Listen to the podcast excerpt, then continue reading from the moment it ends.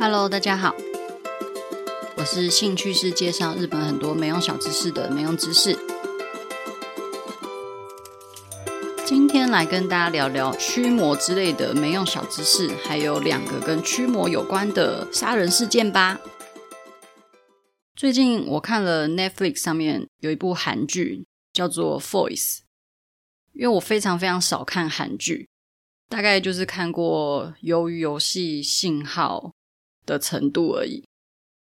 虽然我觉得《Voice》的故事的本体是有创意的，但是剧情有有一点普通，然后警察真的很废，有一部分的人物设定我也觉得设定的还蛮废的以外。唯一让我想要继续看下去的，就是金彩玉演的杀人魔毛太久，实在是太帅了。所以为了他，我还是把这一部看完。看完以后，我的手机就不知道为什么莫名其妙就多了好几张金彩玉的照片，所以就得知他有演神父。然后这部韩剧叫做《鬼客》，看得我都想要告解了。神父，我有罪，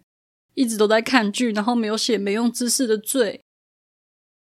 好啦，总之就因为这个原因，我就想到之前我有看过日本一部电影叫做《来了》，后面就有松隆子，他就很帅气的那个驱魔仪式，就想到那就干脆来介绍日本的驱魔好了。其实日本从很早很早很早很早很早以前就有所谓的驱魔驱邪，那日文叫做哈拉 A。最最最最最古老的哈拉 A 在日本书纪里面有记录到。之前我们在讲神明到底在干什么的那个神明小故事里面，就有提到说，因为不爽，所以跑到高天原一直乱大便的须佐之男命的故事嘛。那因为他实在是太疯癫了，所以就是害天照大御神不得不躲起来。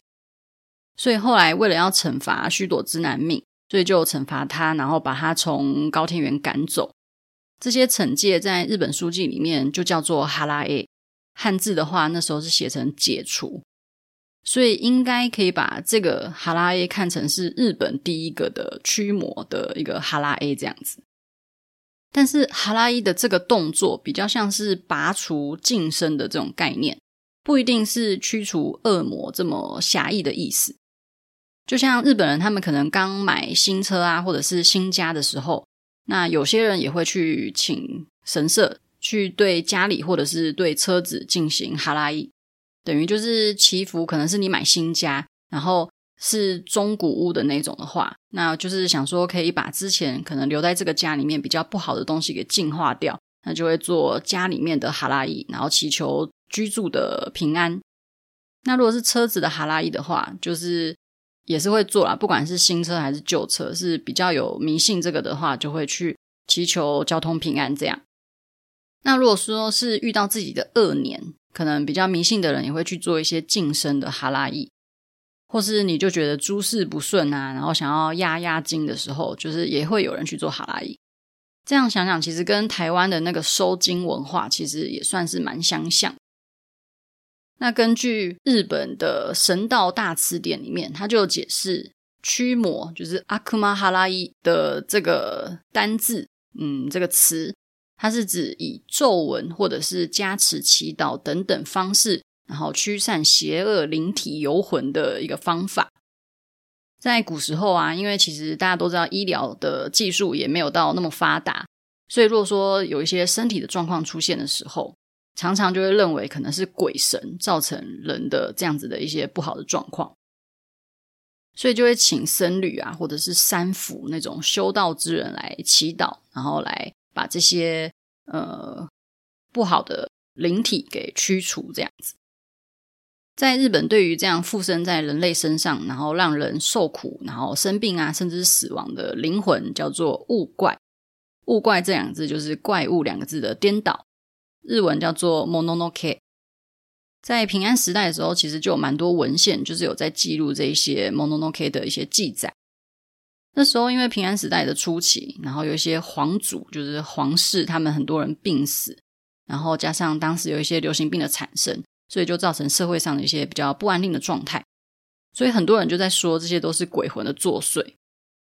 那加上那时候大家应该还蛮熟悉的，就是当时非常流行阴阳五行说。所以他们其实有一个政府机关，就叫做阴阳寮。那里面的阴阳师，以现在的角度来看，就是那些是等于是公务人员。那除了阴阳师以外，其实他们有超多的不同的职位的名称，像是阴阳头啊、阴阳柱啊、阴阳博士等等。但是就以主要是负责占卜吉凶的阴阳师，是在现代就是比较有名这样子。那他们除了要负责占卜以外，然后还要编撰时间跟历法等等的事情嘛。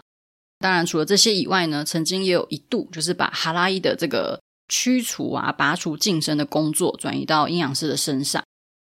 后来一直到了明治时代，哈拉伊的这个祭祀活动才又回归到宗教里面。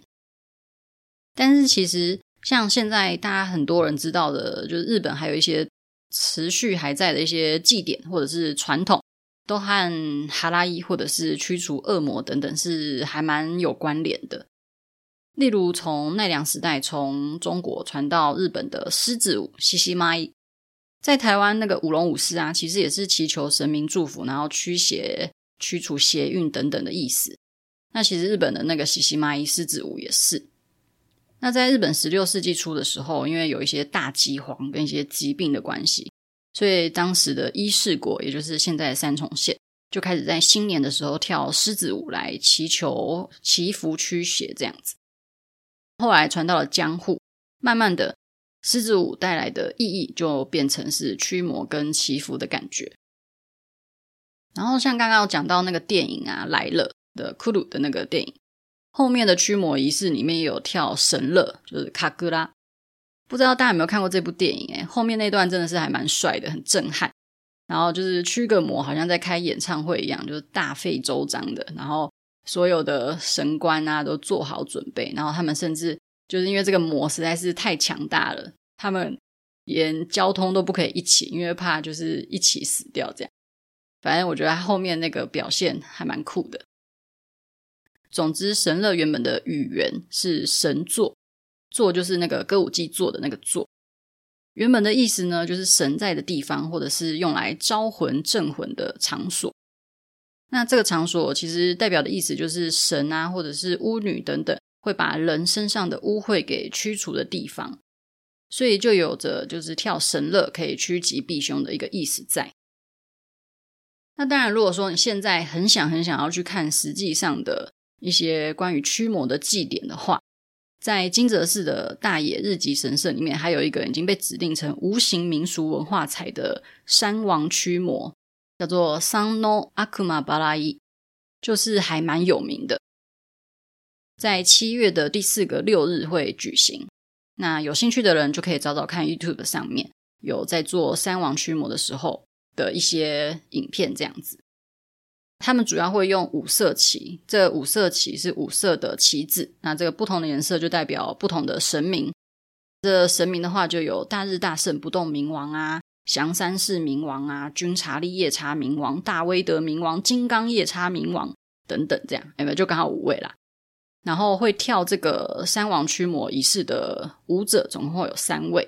这三位就会分别戴天狗的面具，然后鬼人的面具和老翁的面具。那他们三个人会负责拿不同的东西，就是拿大刀、破魔石跟大斧去驱散四处的恶灵，算是一个流传非常非常久的一个驱魔仪式。所以有兴趣的话，真的是可以去实际上到现场看看那种震撼的感觉。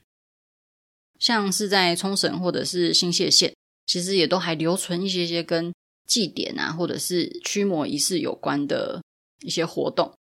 那有兴趣的话，也都可以去看看这样。不过，像刚刚有提到的那个巫女啊，其实和实际上可以驱魔的巫女是不太一样的东西。之前忘记在哪一篇有讲过，就是神社现在的巫女不算是神职人员，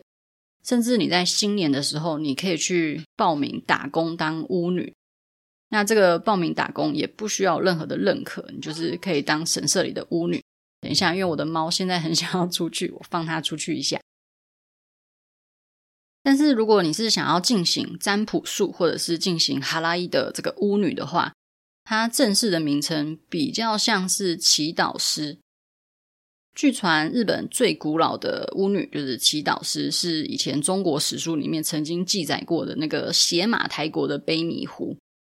在《魏志倭人传》里面就有写到说，卑弥呼他会透过烧骨头来进行吉凶占卜，这样。然后我想到，我真的是超级想要讲 杀人事件。大家都应该知道，我非常非常爱看，就是这些什么未解决啊，或者是悬案等等的杀人事件。所以关于驱魔仪式呢，我也找到了几个，所以今天就来想说来讲个两个跟驱魔仪式有关的杀人事件。但是仔细想想，就是其实他们跟驱魔没有到非常直接的关系，就是跟恶魔本身是没有太大的关系。总之就是来跟大家讲，第一个叫做福岛驱魔杀人事件，这是一起发生在一九九五年七月五号，在福岛县。须贺川市的一个杀人伤害致死的事件，就是有一位自称自己是祈祷师的女性，她叫做江藤幸子，她就说她要除灵，她觉得她的信徒有七个人呢，就是都被狐狸给附身这样，所以就把他们叫到一个房子里面，然后就把他们关在里面，然后就假借除灵的名义呢，就开始对这七个信徒施以暴行，拳打脚踢啊，然后拿太古的。那个棍子一直狂打人啊之类的，反正就造成里面有六个人死掉，然后一个人重伤。其实这个江藤幸子，她其实在蛮早蛮早之前，就是她还没有自己创业成一个祈假的祈祷师的时候，她就有跟她的丈夫加入了一个新兴的宗教团体，叫做天子之乡。这个天子之乡主要就是在讲，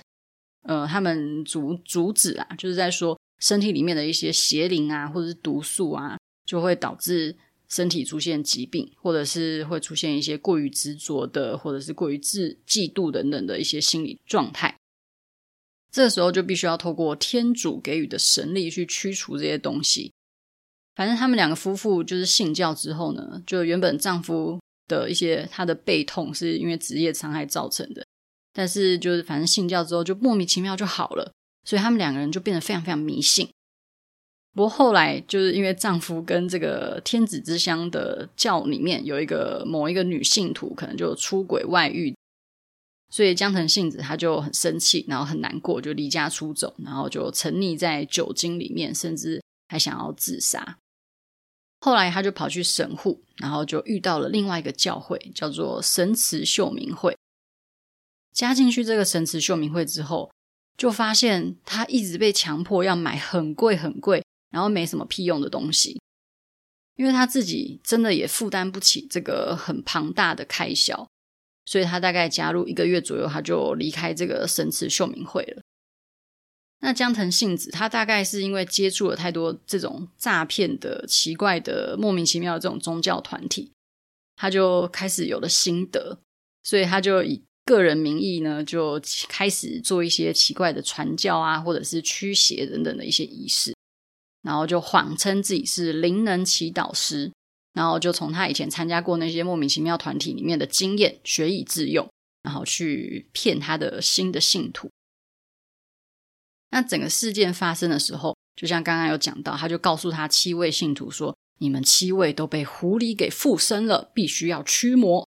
然后就和他的长女跟另外两个男的信徒，男性信徒，然后用驱魔的名义暴打他们。后来，其中一名受伤的女性，就是她没有死掉，她就受重伤，她就住院。住院当然就理所当然接受警察的调查嘛，所以警察就跑去江藤幸子家里面搜索，然后发现地板上躺着六位信徒的尸体，然后地上全部都是蛆，这样。然后江藤幸子她为了不要被这么快被发现，或者是他本来就想要隐藏这一切，反正他就在家里放了很多除臭剂，想说这样可以让尸体的味道不会那么明显。但是后来还是就是被发现了，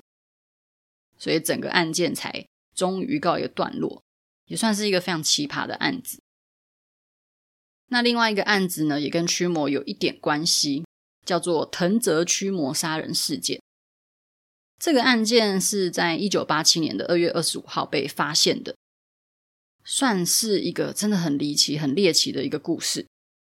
在神奈川县藤泽市里面有一个公寓的房间里面，就警察呢就破门而入之后，发现有一男一女正在疯狂的专注的分尸一个已经被切的稀巴烂的男性遗体。这个被伤害的男性呢，是三十二岁的音乐人，叫做茂木正弘。遗体被发现的时候，头啊、脚啊，已经全部都被分尸，而且是甚至是被切的很细碎的程度。盖住尸体的床单是被染的是全红的，然后地板上散落了很多很多的肉片。就据说呢，警察进去房间里面的时候，就看到男生男性凶手正在用美工刀削遗体的头盖骨的肉。然后女性凶手呢，只是用剪刀把脚的肉剪下来，这样光想就超痛。犯案的凶手的男性，这位男性是男性死者的表亲，他叫做铃木正人。帮忙分尸的是死者的太太，叫做茂木美幸。据说铃木正人这个犯人呢，跟死者住得很近，然后他们因为是表亲嘛，所以从小感情就很好。